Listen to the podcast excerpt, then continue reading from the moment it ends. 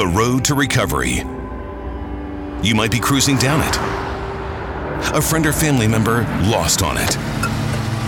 Or the road is, well, still under construction. Relevant Recovery Radio is about getting to that destination of normal health, mind, or strength. Now, Relevant Recovery Radio. Here to give you the keys, Larry Weedy-Kind. Hello, welcome to this episode of Relevant Recovery Radio. I'm your host, Heather Mosier. I'm the Spiritual Wellness Director and Alumni Coordinator for Matthews Hope Detox. We are inside St. Joseph's downtown. We are a 10 to 14 day detox, and this radio show is sponsored by the Matthews Hope Foundation.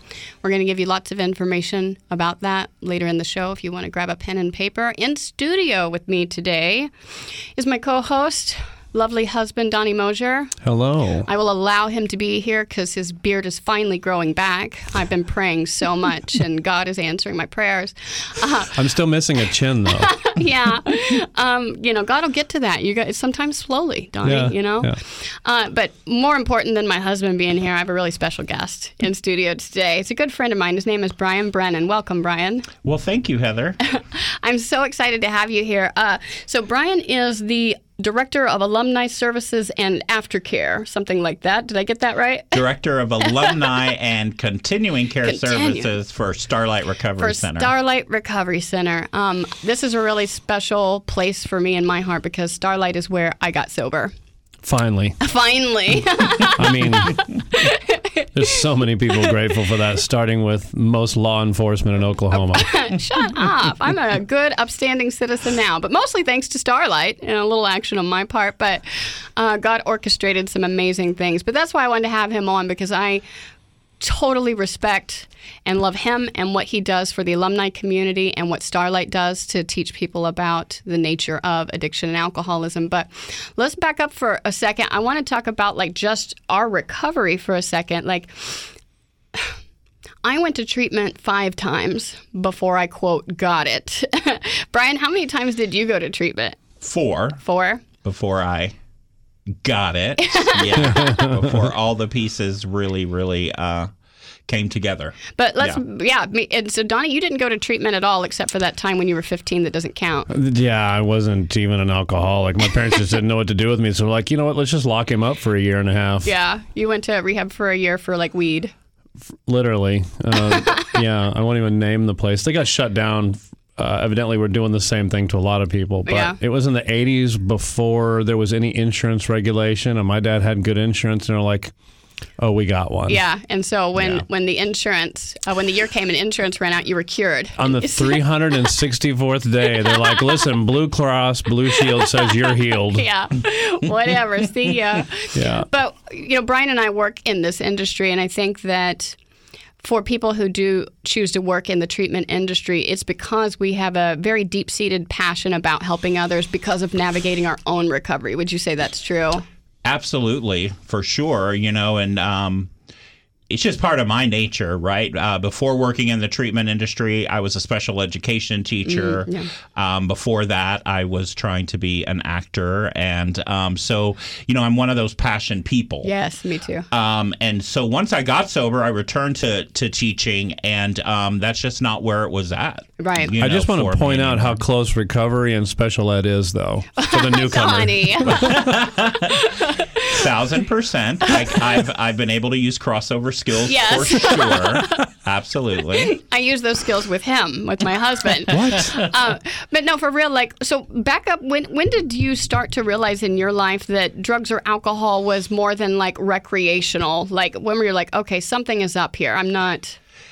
Well, I mean, I started um, drinking and using when I was around thirteen or fourteen years old.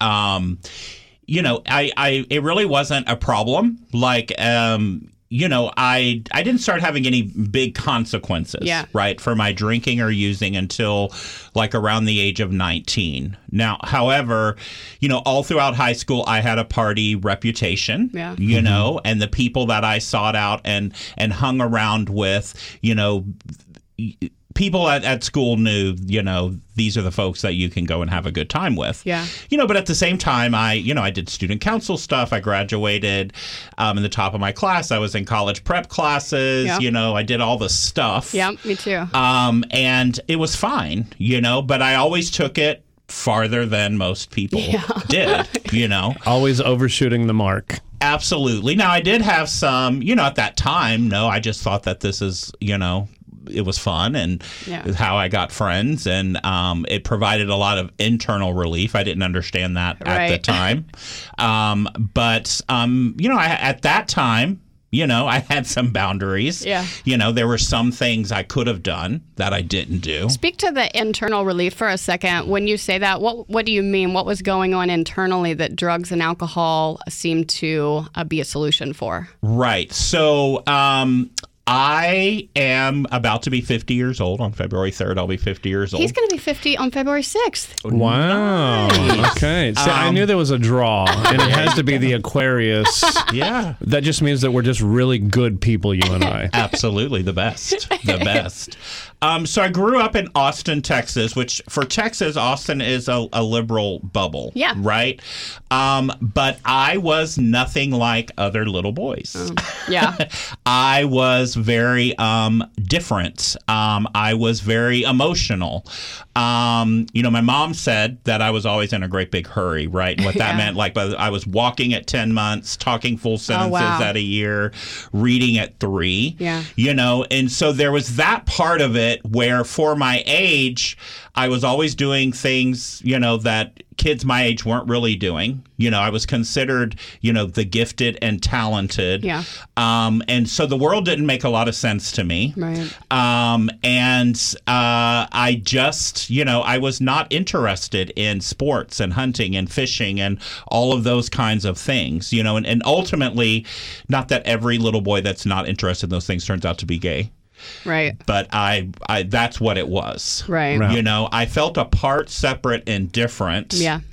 From a very early age. And me too. And that's a real common thread that we hear Mm-hmm. often with chronic alcoholics and drug addicts is for various different reasons, just never really fitting in or feeling like you do. Right. Or feeling like we, we belong. And when I found, you know, I think all high schoolers probably uh, experiment with drugs or alcohol to some degree. Uh, but when I did that, man, it fixed something internally in me that I needed. Thousand percent. Thousand percent. Let's take a quick break. Don't go anywhere. You're listening to Relevant Recovery Radio. We'll be right back after this break.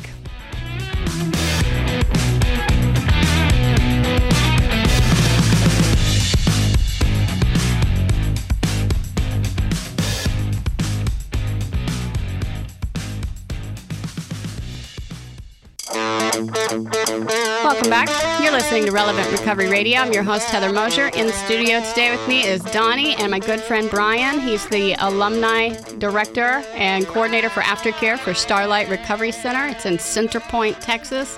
I'm excited to have him on and, and share about his recovery story and the good things that Starlite is doing. Uh, so, before the break, we were talking about when you always felt different or not a part of finding experimenting with drugs or alcohol kind of covered that up and, and it was a solution It definitely was a solution and it covered it up. Um, it gave me a sense of belonging in places where I didn't always um, have it. You Right. know, growing up, there was a lot of, I call dichotomies going on. I had a lot of friends and um, my family was very connected, you know, in our little social, you know, very middle class social bubble.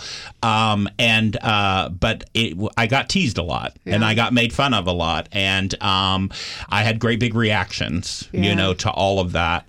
And um, becoming a teenager and starting with drinking and drugging just kind of leveled the playing field. Right.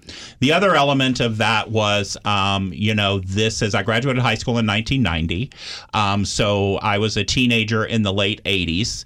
Um, I grew up in Austin, Texas, you know, which is the Keep party Austin capital weird. of the Back world. then, Austin was the place to be. Absolutely. and um, so I went to a gay club the first time when I was 16 years old. Mm-hmm. Um, and before that, I I had no other experience about being around other, um, you know, gay folks. Right. I And back then, know. like it wasn't as advanced as it is today. Nowadays, you know, kids can pick up a device at 11. They can see more than a parent ever thought they could, and there's so a there's a lot more there was no will and grace. Right. You know, Right, There right. was no Equality Act. Um, Right. It, it was the exact opposite of that. So this must have been opening a whole new Well, like it was whoa. Pandora's Pandora's box. Right. Right. Yeah. I will never forget the first night that I walked into a gay club in downtown Austin, and there were all these fabulously gay people being as gay as they wanted to be. Yeah.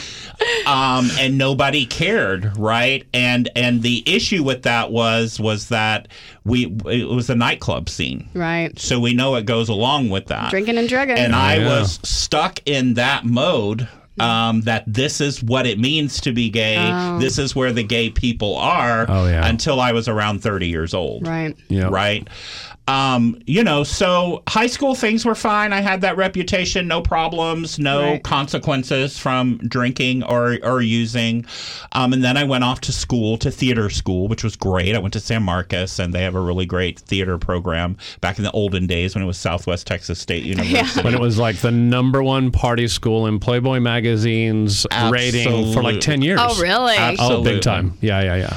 Um, and now the cool thing there was was I did get an expanded view of uh, you know gay culture and the gay community Right. because outside of the club scene and the bar scene, you know there were professors and, and other students who were openly, you know, living as gay people and they had jobs in the world. The sky didn't fall, Right. and you know, but again, it was a party atmosphere and a party school, and that's when I really started having consequences. Like what? What were some of the consequences? Well, I started? I could not. Um, you know, I did horrible in school, Right. where school's always a place that I've done really well because my focus was on partying and dating and being in love and all this other So crazy you went from stuff. yeah, you went from being a you said as a child being sort of advanced, gifted. quick learner, AP, ready to go, and then all of a sudden you're crashing. Things went downhill. I totaled a car, Mm, yeah. um, uh, a car my parents were letting me use and thinking about letting me have, and I was drunk and I I, I totaled Mm. it driving between San Marcos and Austin, and the cops were nice and just waited for my dad to come pick me Oh. up and said, "We such a nice boy." The good old know, days. We're not gonna do anything, and I totaled the car, and my parents were like, "Well, we'll never."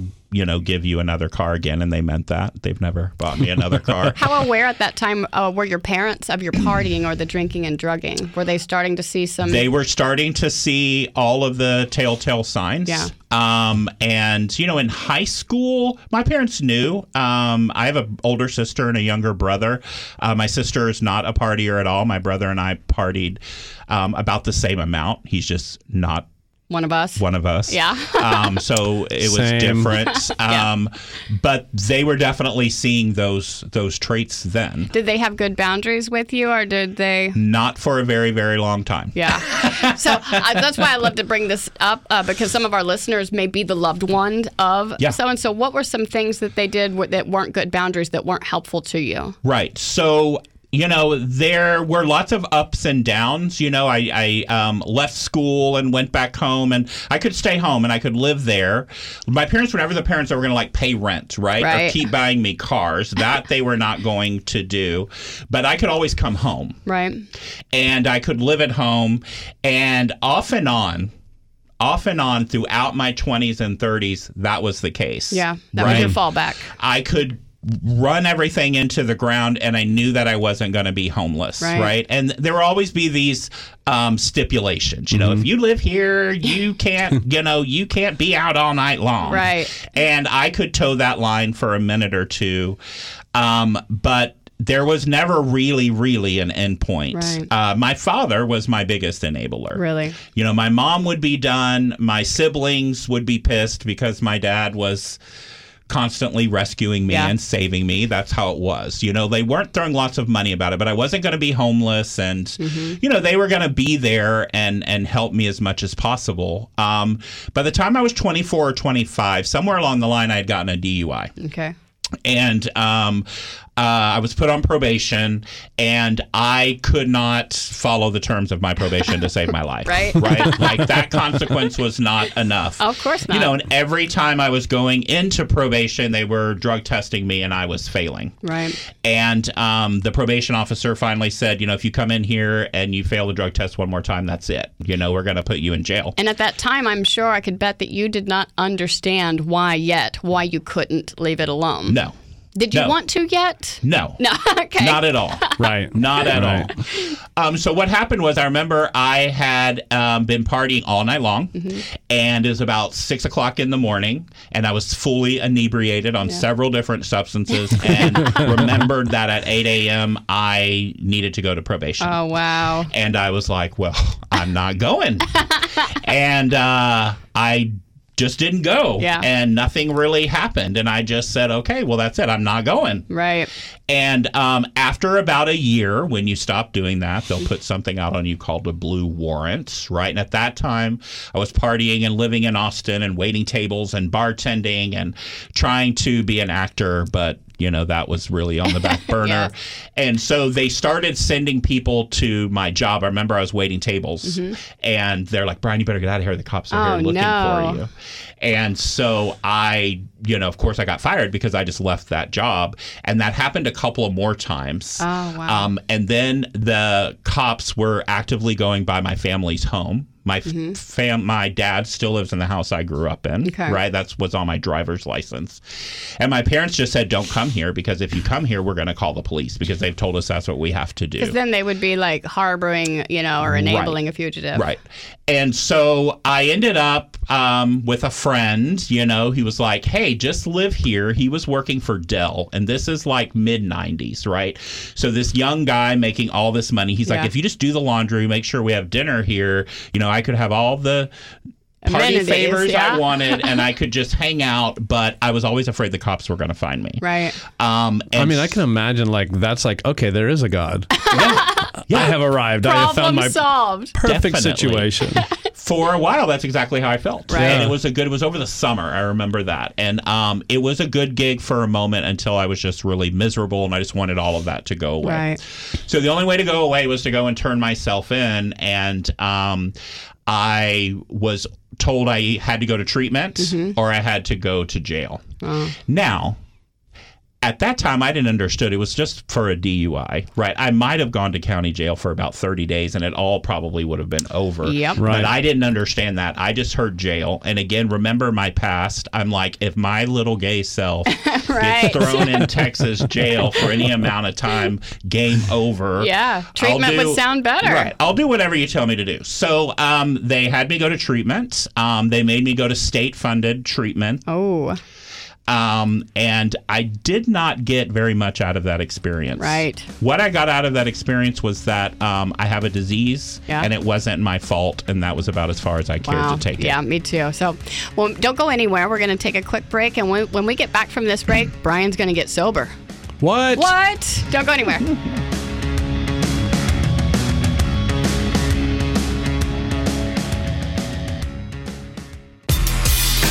Welcome back. You're listening to Relevant Recovery Radio. I'm your host, Heather Mosier. In studio with me today is my husband, Donnie, and Brian Brannan of Starlite Hello. Recovery Center. We are back. And so uh, you went to treatment. I went to treatment and I fulfilled, you know, what they wanted me to do. Now, I um, they sent me to an, an IOP and sober living. After that, it was all part of uh, my probation. Um, I did not stay sober 30 days. Right. After that, I managed for another five, six months Okay. to do what the judge wanted me to do, where I was only drinking and using on the weekend. So I'm like, see, I'm not as bad as these Yeah, people. Yeah, appeasing the powers that be. Um, now, what I do remember doing at that time was I did could identify with myself that drinking and using was going to cause problems in my life. Sure. But it was the only solution that I had. I did not understand that in those terms at that Right. time. Mm-hmm. But I just said, I'm not as bad as they say I am because I can stop and start when I want to right now.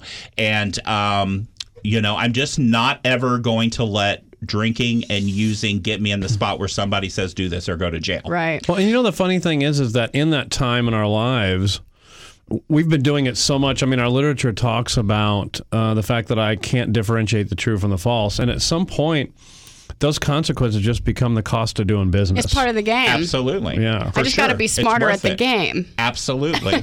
I mean, it wasn't that I was drunk driving; it's that I took that road. Right. And that Right. cop was just unfair. Right. It wasn't that I had drugs and a weapon in the car. It was that they pulled me over for a broken license plate light and they lied about it. yeah. You know, and so I went on with my life. Yeah. And um, uh, for about six years, um, my family thought I was sober. I moved to Dallas. They were in Austin, um, but I wasn't sober. Um, and lied about that, and then got introduced to methamphetamines Ooh, during yep. that time. Ooh, yeah. And ended up homeless. and imagine um, What? the bottom had fallen out, and I remembered that promise I made to myself, Yeah. right? And so I did what I always did. I called my family and kind of got honest with them and said Yeah. I need to come home. Um, and I was 30 years old at this time. Um, I went home and I would go long periods of time without drinking or using, but I would alcoholically be doing something. So at this Yes. time, I. Uh, decided that I wanted to become a teacher and then a special ed teacher and then I went back to school and I earned a couple of degrees, right? So I could go long periods of time, you know, and well if I get this degree then I get this job, I buy this house and Yeah. then my I'll get my body to look like this and I'll have this relationship. Everything will be fine.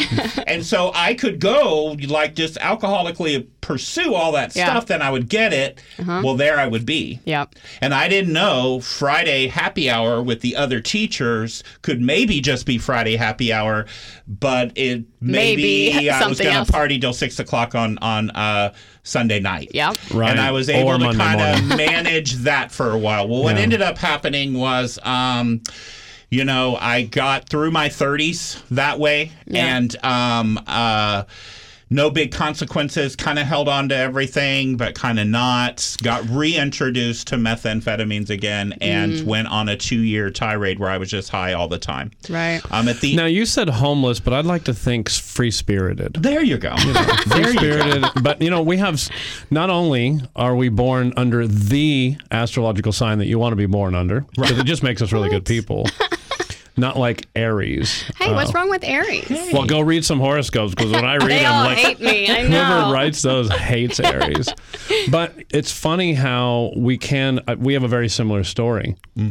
Um, and I had consequences for a long time, but I would do the same. I would do what I needed to squash things for a bit and make my way. I, I'm, I would smoke enough weed to drop an elephant leaving in the morning to go out to work. Same, but But not drinking. Of weed that makes you real peppy all day. Yeah, yeah. but because I wasn't drinking, it's like okay, I'm cool. not an alcoholic. I'm not an alcoholic. And as y'all were talking about that, that reminds me of the Man of 30 story in our literature where he was able to not drink for 25 years Right. so he could retire. He had some goals. Like you were Right. getting your education, you're doing it, And so just because you can maybe be abstinent for a certain period of time, even if it's years, that doesn't mean you don't have this illness. Well, Right. it's a progressive nature, Yep. right? It gets worse, never better. Yep. So ultimately, what ended up happening was um, I just, the bottom really fell out. My family finally kicked me out, changed the locks, put in a security system into the house, said, do not come here. Yep. We can't do this anymore. Um, and that helped to save my life. Mine too. My dad told me, Heather, don't ever call me again unless you want to go to treatment. Don't show up at our house. I'm not bringing you food. Don't ask for money. Th- Do not call unless you want to go to treatment. One Your of the- dad should have started with that policy when you were like 19. Same for my dad, but that's what it. That's what it later, took. once I was sober, my father apologized Yeah, to mine me, too. and I said, "You don't owe me an apology." You did. I said, "Of all, I have a great dad." Yeah. I said, "Of all the time and money and everything that you ever gave me, the best thing you ever gave me was when you stopped giving me all of that." Yep. They would answer my phone calls, Yeah, and they yeah, wanted yeah. to know I was alive, and they talked to counselors and psychiatrists, but they weren't coming to any family programs Right. anymore. So ultimately, I have a suicide attempt. Mm-hmm. I became so strung out, homeless, all this stuff. I could not get to the one thing that would make everything all right. Right. And um, I took a bunch of pills, somehow got to a hospital, and ended up in a like locked psych ward. Mm-hmm. Um, and the only way they would let me out of the locked psych ward was if family came and got me, or I agreed to be transferred directly to a treatment center. Does your dad know that by him shutting the door on you that he most likely saved your life? Uh, yes, he- thousand that's good. percent. Yeah. yeah, Yeah. Um, because that's what we really want people out there to understand is that if you have a loved one they're going to go through listen i went through what i needed to go through. There was no timer there was no restriction somebody could give me. I was going to go through it until i wasn't going to go through it anymore. Um, and i think that because it's so hard with loved ones we want to help them but what we don't understand is that if i have a loved one who is in addiction who is in alcoholism anything I do to make their life easier, I'm killing them. I really am. I'm contributing to the problem. And it's so hard for us, it's so counterintuitive to say, okay, hands off. I've got I've got to give this person to God. I've got to give this person to themselves and let them do what they need to do. And they will ultimately get to the end of their run a little quicker. Yeah, yeah. Absolutely, for sure. Um, so I was in the psych ward, and um, they told me to get on a computer and to pick out some treatment centers. And I wanted to stay in the Dallas area, so the first place I called, they could take me, but it would be two weeks. I didn't have an open bed. I'm like, well, I'm not staying here for two weeks. Right. Then the next on my list was Starlite Recovery Center. Yeah. And I called and they answered and I did my assessment and I'm like, my family's not going to help me. I did have insurance. I was technically still um, employed, so that part was good. Um, and they were like, well, we can fly you there. And the psych hospital said, we'll give you a. Uh, cab voucher Yeah. to get you to the airport. And they flew me down to San Antonio. Starlite is uh, 45 miles west of San Antonio down I 10. They had somebody there to pick me up. I had no idea where I was. Yeah, me either. I didn't know what. The only thing I knew about Kerrville was that they had a folk festival yeah, there. yeah. Yes. Um, and uh, the facility is out on 54 acres. It's beautiful in the hill country, but you drive and drive and drive, and I don't know where I'm. like, where the hell are they Right. taking Are they me? taking me out to kill me in the woods or what? and they finally, I finally arrived, but I have a very bad taste in my mouth about treatment because I thought it didn't work. I had been exposed in that first treatment experience to 12 steps. And I just thought that was BS, and the people were horrible. And I told them I'm not doing any of that when I'm there. They're like, "Well, you have to go to the, the Gotta 12 the step classes," and I was like, "Fine, I'll go, but I'm not doing that." Um, and I got there. I mean, I had just tried to kill myself, so I knew I needed some more counseling. Yeah. You know, but walking in the door to that treatment experience, I was going to get myself together, get my resources back together, Yeah. and do what I did before. Just go back and not let it get so out of hand. Right. Now, luckily, while I was there, I really connected with um, uh, the woman who had my. Uh, position that I have now, or she was an alumni coordinator, and she was teaching the big book classes, and she had experience with methamphetamines, and she was able to relate her methamphetamine, you know, show that how it was the same as drinking, Right. And I had a spiritual experience um, around the steps. I had one movie of the week spiritual experience. Yeah. Over step three. Yeah. Um, and um, I I I did something called a third step prayer. Yep. And um, did it earnestly in this chapel that overlooks the hill country. It's a beautiful little chapel on the hill. And uh, I I felt the presence of something that I had never really felt before. now, wow. with the suicide attempt and all the stuff going on, I was starting to reconnect with that Lutheran God that I was, Yeah. you know, bringing up. Um, but the the big thing about the spiritual experience was all of a sudden.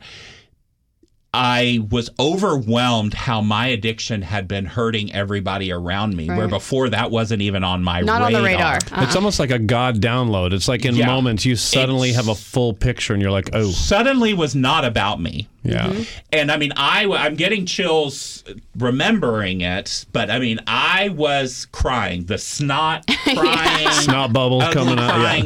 Yeah. and I committed. I'm like, I'm gonna, I'm committed to twelve to twelve steps. Yeah. and Yeah. building a relationship with God. Wow. And I want to do these things, right? Um, and I left that chapel. Now I.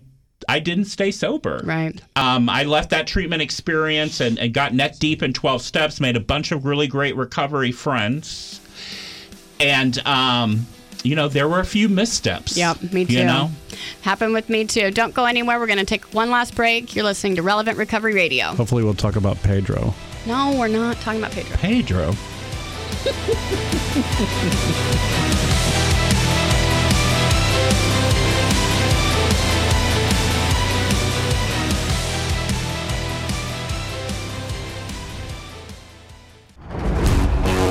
Welcome back. You're listening to Relevant Recovery Radio. In studio with me is my husband Donnie and my good friend Brian Brannan of Starlite Recovery Center. So I'm the same as you, Brian. Like I did not take the suggestions that were given to me, uh, even though I had a profound experience um, with recovery and with God, um, when I left treatment, I didn't apply what they asked me to do and I relapsed. And that's what happened to you too? Absolutely, a thousand percent. And it was also pointed out to me that I had some other compulsions besides drinking and using. Um, mm-hmm. And I wasn't willing to look at that.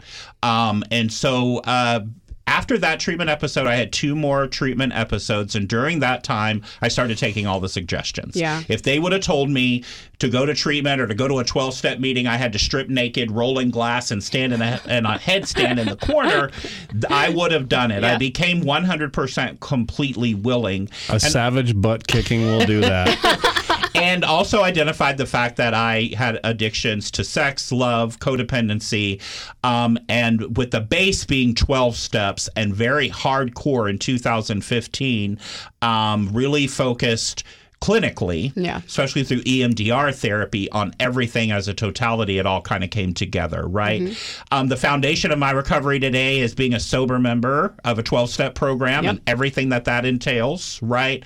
Um, I stay in touch with a therapist. Mm-hmm. I have medical interventions that work well with me because if you try to kill yourself, they'll diagnose you with a depressive disorder. Yeah, yeah. Um, right. You know, and I, I stay true to that. You know, if I keep doing all these things on the 28th of January, I'll have seven years sober. Wow. Right. Nice. So I got the tools today. Yeah. I don't feel apart, separate, and different. Yeah. Um, and I do the work on yeah. a daily basis that keeps well, me something, together. Something that caught my attention that I did not know, and I, I knew it from you, but then hearing you share it as well, is the fact that Starlite makes it really easy to get there. Yeah, yeah, yeah. Right, because you know Heather, you and I, well, and you and I are are in this community in Houston, and we're constantly hearing about people trying to get here and trying to get here, and we need a ride, and, and it sounds like Starlite. Now, for you, I've seen a picture of when you went to treatment. Let's not talk about that. So, and evidently, Starlite makes it a requirement that if you fly to them, you need to be dressed like, like a Axl Rose, like a leprechaun Axl Rose. Evidently, so that's, that's what I look like. Yeah. So I was like in a detox in Oklahoma, but it was my third trip there, and I knew if I got out on that seventh day, I was going to get loaded again, and, and every fiber of my being did not want to, but I couldn't not. I didn't know why yet. So they put me on a plane. So I called I called this phone number, and this guy Bob, who worked for Starlite, happened to answer my call. And I get choked up every time I talk about it because that man answering my phone call completely changed the direction of my life for the rest of my life, and it's the only reason I have the life I have today. And he took time. He left a business lunch to come and talk to me, and he worked it out for me to come to Starlite. I'd never heard of Starlite. I didn't know what a Kerrville was. I, I didn't understand anything. I'd never been to 30 day treatment before, and they fly me out. Uh, this lady picks me up at, at the airport and she's telling me all about Kerrville and telling me all about Starlite and the different programs. And I'll let you elaborate on the programs and stuff because, man, that was the first place I got my first big book. And one sentence on page 51 says, leaving aside the drink question, they tell why living is so unsatisfactory. W- with or without drugs or alcohol, life sucked for me. And and I'm like, maybe these people have a solution. And I go to they made me go to my step classes, right? You have to go to the big book groups and all of that. And what those men that were teaching Big Book there at that time did for me is exactly what I do today at Matthews Hope for our clients coming through. I will recreate that with that information because it hit me like a ton of bricks. They talked about the cycle of addiction, they talked about the allergy and the obsession or the no choice and no control. And I had never been given that info before. Did they talk to you about like DWIs and how much you're drinking nope. and partying. They didn't and... care what I drank, how often I what? drank, or how much I drank, or any consequences I may or may not have had. They didn't care about the externals. They I thought that's what makes you an alcoholic. No, it's oh. not. Turns out oh. it's not. and people get fixated on these externals, and, and these guys were armed with the facts about chronic alcoholism and chronic drug addiction. And the guy had the same DOC as me, which is heroin, teaching mm-hmm. the group. And I was just like, these people have an answer. I just, I felt it in my core. And even if you weren't ready at that time. And I wasn't. I left and didn't do what it they asked me to do. Seed. It planted the seed, and I went. I went back to Starlite a second time a year later in Thanks August. Thanks to Pedro. no, so uh, no. My last run, my last spree, I was homeless, living in a storage unit technically in August in Kerrville, Texas, and and I called one of the friends in, in town in Kerrville that helps people get in treatment, and and he got me in right away to Starlite again. It took me two more days to get rid of my party favors and show up. Yep. Did your storage yep. Did your storage unit have a hot tub? Let's not talk about about the storage unit. Back to Brian. um, but it was such a profound thing to be given the answers of why I'm not happy even when I'm sober. The Right. spiritual stuff of it, and then also why I couldn't not do it despite my desire to be sober, and it all finally culminated that, that this is what I need to do to get well. And uh, you know, when I left the first time, I didn't do it, and I didn't get well. I relapsed for another ten months, but I went to Starlite a second time. I got to do the Journey program. I had an amazing counselor. I met amazing friends. Um, everything about that place, like even the old pastor in the chapel, like he would sing. Brother these, Leroy. Brother Leroy. He would sing these old-fashioned hymns, and I grew up Pentecostal, and so it was just taking me. Pentahostal. It was just taking me back to like really having an opportunity to reconnect with the spirit of the universe in a way that I was closed off to and didn't know it. Absolutely, and that's what Starlite does so um, brilliantly. Um, I went back to Starlite again myself, and I never had any intentions of working at Starlite, but that was a, a God thing. Um, Were you fresh and clean into sobriety? Like I'm going to get an LCDC. I'm going to. I love I, those. I was, I was, but I didn't start really trying to work in the treatment industry until I was about, I was right at two years sober. Okay. And um, uh, when you know, Starlite works really, really hard to eliminate as many barriers to treatment as possible. Right. You Oh, know, yeah, I love that. So we can do that by making getting there easier. We do that by being in network with almost every uh, major, Major insurance. insurance company that that's out there. We work with almost every iteration of TRICARE insurance. We work with managed Medicaid Yep. Accounts, right?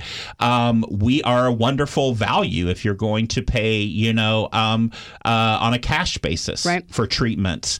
Um, and we have awesome, awesome programs. Um, we have our Liberty program, which is fairly new. We've historically worked with uh, uh, veterans, active duties, their families, first responders. And our Liberty program now is a self contained program for active duty veterans and first responders. Oh, that's right? great. It's amazing. I've seen the photos of, of the space for it. It is so gorgeous. One of our newest buildings on campus. Um, it is a, a 32 bed uh, facility. We're able to work with uh, the Houston VA, uh, great relationships with, with VA hospitals and, and able to help people there.